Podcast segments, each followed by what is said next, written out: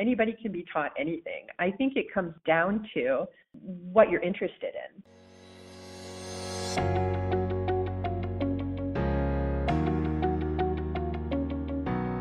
Welcome back to Inside Outside Innovation, episode 103. I'm the producer, Victory Clafter. Andi Plantenberg is an innovation consultant with about as much experience as one can have in such a new market. Her history includes large organizations, small startups, and starting her own business, all on the path toward working now to expand entrepreneurial capabilities in teams. Her conversation with Brian addressed, among many things, how teachable is innovation, and what's the most effective incentive.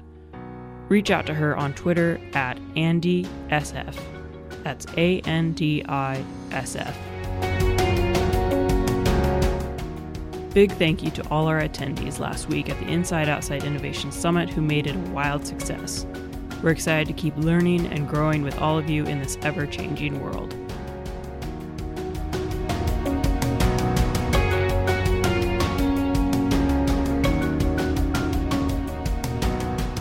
I'm a bit of a dinosaur. At least it really feels that way in Silicon Valley and San Francisco, where the median age is a bit younger than everywhere else in the country. But I've been working in and around Silicon Valley since the early mid 90s and in internet related things since 1995, where I was a web designer for AOL. And at that time, there was really just a handful of us in the world. And now it's a very different story.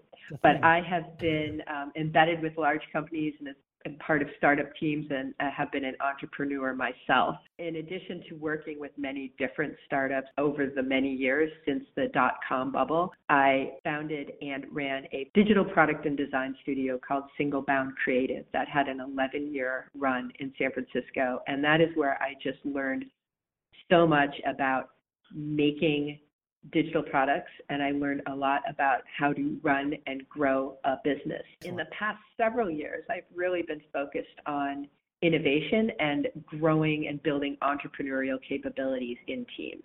And that is what I focused on with my consultancy.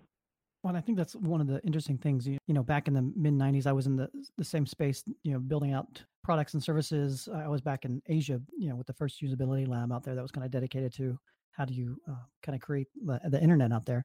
And so you know back in those days it cost you know two million dollars to spin up a website and uh, that capability is now in the hands of everybody. So in addition to that kind of change what are some of the kind of core things that you've seen over the years that have really changed the way people create and build and introduce value into the market?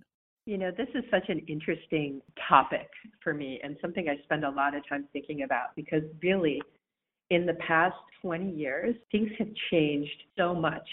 And we don't really, it's hard to see it, I guess, is what I'd say. It's hard to see it when you're standing in the middle of it. And I'm trying to think of an analogy, and I hope I do. And if I do, I'll share it with you, but I haven't yet. but to just to like paint a picture of of the type of change we've seen and how fast it is. Imagine some kind of huge thing that changed how we live, something like electricity, right? If you think back to when your grandparents were children, it was a very, very different world two generations ago. Um, most people were reading by candlelight. We would refrigerate our food by putting it low to the ground or in an ice box where we actually had a giant block of ice in there. That ice being shipped to us on a train from a cold climate where they dug it out of a lake. So that was two two generations ago. And it took 70 years for electricity to roll out to the whole country uh, after the light bulb was invented. So put that in your mind and then think what it was like just in 1995. That is when most, like half of us never touched a computer at work. And there were 10% of Americans who were called early adopters who may have had a computer room at home and who logged on. I'm using air quotes over here. You can't see it, but logged on to the internet for sometimes up to 30 minutes a session. That's what it was like in 1995. Compare that 10% of early adopters who sometimes looked at the internet to the 75% of people who just 10 years later were walking around with interconnected supercomputers in their pockets. I mean, it's just kind of like, uh, it's kind of hard to get your head around, yet we've all lived through it. There's never been anything like that. And it has been, I mean, very, and speeding up. I mean, if you think about just name the half dozen uh, new technologies that you're hearing about, whether it's blockchain or AI or machine learning, or again, there's probably a half dozen that uh, kind of pop into most people's heads.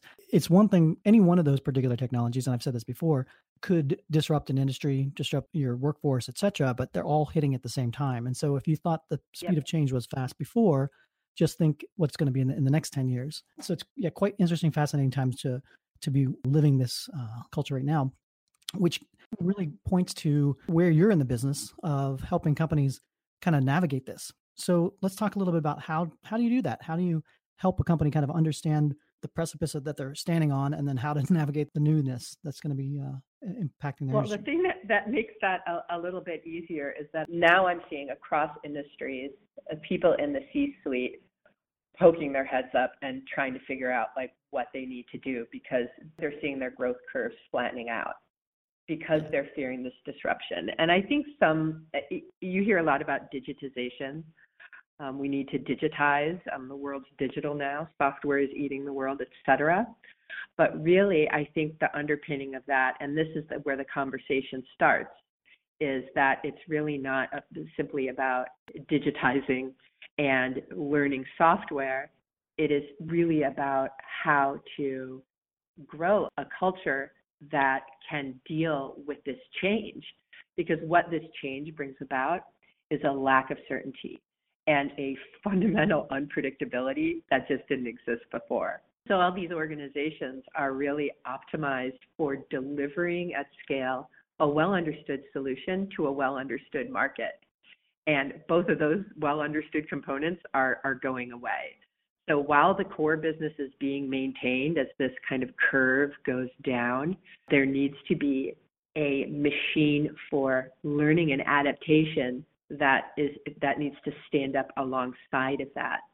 And that's where my conversations take me, and that's the, the work that I've been doing for um, the past several years now is around how exactly to do that. Well, you really nailed it. I mean, the, the fact is that companies now have to do both. You know, they have to maintain and build their their scalable, existing, optimized business model, but yet they really do have to create something new or have the capabilities to do that. And and it's so hard from what I've seen in the marketplace is because they they've never built for that. Uh, you know, except you know maybe the early days when they were actually building their first company. Uh, you see very few companies that kind right. of have that ethos and continue that ethos. You know, Amazon's one example, obviously, but it's you know a core founder that built the business and continues to build the business. But once you kind of get that first, second generation past that startup phase, it's really difficult to to reinvent yourself. Yeah, it is difficult, and that's one of the, the tricky things about this is that doing this is absolutely not easy or straightforward. Right. It really isn't. And it requires that you touch every level of the org, and it's very daunting. So I do find myself being a bit of a psychologist at times to people within larger organizations who are trying to do this work because it is really important to get started. And the good thing about us having uh, us, you know, the collective us trying to do this type of thing since the lean startup came out there have been lots of trials and lots of errors, and therefore lots and lots of learning. So we do have some examples that we can go by. We do have, it's not a clear cut playbook, but there are things that have been working that you can adapt to your own organization in order to do this. What are some of the kind of the top either pitfalls that you're seeing that companies are avoiding or, or things that they're putting in place that make it easier uh, if, if that's capable, if that's actually a possibility? Well, I, I am excited to um, talk at the at the summit. Uh, there are three anti patterns that I've summed up that I want to just kind of simplify and get out there so people can just kind of short take a shortcut around that and not replay those mistakes. And then there are some um, some good starting points of what you can do today. One big pattern we see is the acqui-hire. The acqui-hire Yep. And um, this isn't where you acquire a startup for a line of business, but where you acquire a startup primarily for their DNA, for their ability to do what they do, and cool. to hope that that uh, mojo spreads around your organization. Yeah, you must have to hire those entrepreneurs and residents, so to speak, uh, uh, because there's a different type of person typically than a person who's, you know, again, an optimizer for an existing business model. Right, and it really is a different kind of person and a different kind of culture. But what we see in the acqui-hire and why that fails is that once you take the DNA of that team and spread it throughout your organization that is siloed and that is optimized for delivery at scale, you dismantle the core structure that creates the learning machine. Hmm. Um, that startup team structure is optimized for learning and optimizing for adapting to that learning. And once you dismantle that and mush it into the parent org, it it kind of dies. And and the pattern that we see is that the senior staff leave as soon as they vest, and then it's just kind of business as usual. Right. You've talked a, I mean, a lot about this concept of learning uh, and adaptation, and I think that's you know obviously those those are the two core skills that anybody in the workforce moving forward in this you know era of endless innovation is going to have to to deal with. Can it be taught? Can can you teach kind of the the traditional uh, cubicle person who's who's been optimizing and doing a really really great job at delivery? Can you teach them to be more adaptable and, and progressive and some of these new skills? I think absolutely. I mean, absolutely. Anybody can be taught anything. I think it comes down to what you're interested in. I believe that if you are really all about delivering very well at a certain thing, then you should deliver very well at that thing. But if you are one of the people who has the entrepreneurial spark or one of those people who wonders if their time and efforts day after day is creating real value in the world, then you are well suited to doing this sort of work. It's hard. It requires the hunger to learn about a thing and not to hone your craft. You are fundamentally learning about whether or not a certain product or business venture is viable and you're articulating assumptions and upending them all the time. Um, so you have to enjoy that sort of thing. But if you have that spark and are interested, then absolutely, there's no reason why you know anybody can't learn it. So talk to me a little bit, maybe some examples or, or some of the companies you might have been working with that uh, you've seen this either go really bad or, or really great. Uh, maybe some some real life case studies of, of some things you've seen. Yeah. So uh, the the way this typically starts when I'm involved is that we set up a startup team that's small and it ha- it's it's multidisciplined. It's important to note that multidiscipline doesn't just mean a balanced product team with a designer, a PM, and a developer, but it means actually like a small company. Like if there needs to be someone from finance or compliance or legal in there, that they're there on the startup team and we get some executive air cover because we're going to need to do things by exception and we need someone to kind of clear the path for us. But in those teams, you will see who is interested in the work and who ends up pulling away because they really don't like it. and I think it's important to honor that and not try to try to force people into it. What are some of the signs that you can pick out?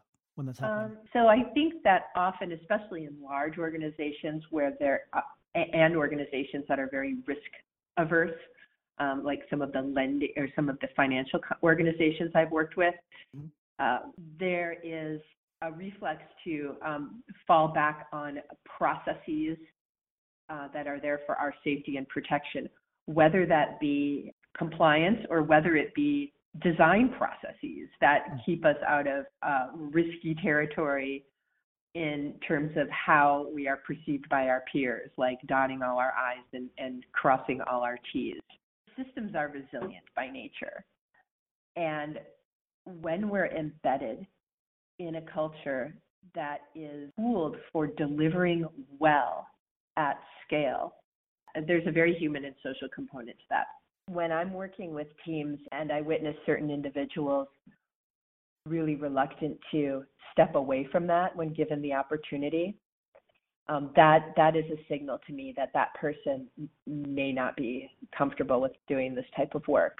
Right. Other people um, might be just like very excited at the opportunity and um, cautiously but purposely want to step right through that doorway. And so that's what you see uh, on the ground in the very early days when you're standing up these teams. I think that's an important point, and, and you know, I, I, some of the things I think that kind of influence that sometimes are, are like incentive systems. You know, so how how are teams incentivized to kind of take those risks when every kind of uh, signal they get from the corporation is don't take those risks. Uh, so, like, how do you create that, like you said, that kind of boundary or or air cover uh, to give them that that freedom to to learn and do things differently than in the past? Yeah, as far as incentives, that's still a very open conversation. Yeah. Uh, what I've been seeing is if you pick the people who are excited about doing that work and simply protect them from being fired, that's enough. and that's kind of funny. But the purpose of standing up this first startup team is really to see where it breaks down when it tries to do the work in the larger org. And you want to see that breakdown. You want to see where it's hard so you can fix those things. So, a very important part of it is to see what you need to fix and to discover that by, by starting to do the work.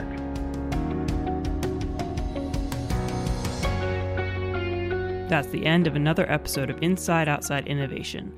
Thanks for listening. If you want to continue the conversation, reach out to us on Twitter at the IO Podcast or join our community at insideoutside.io. Until next time, go out and innovate.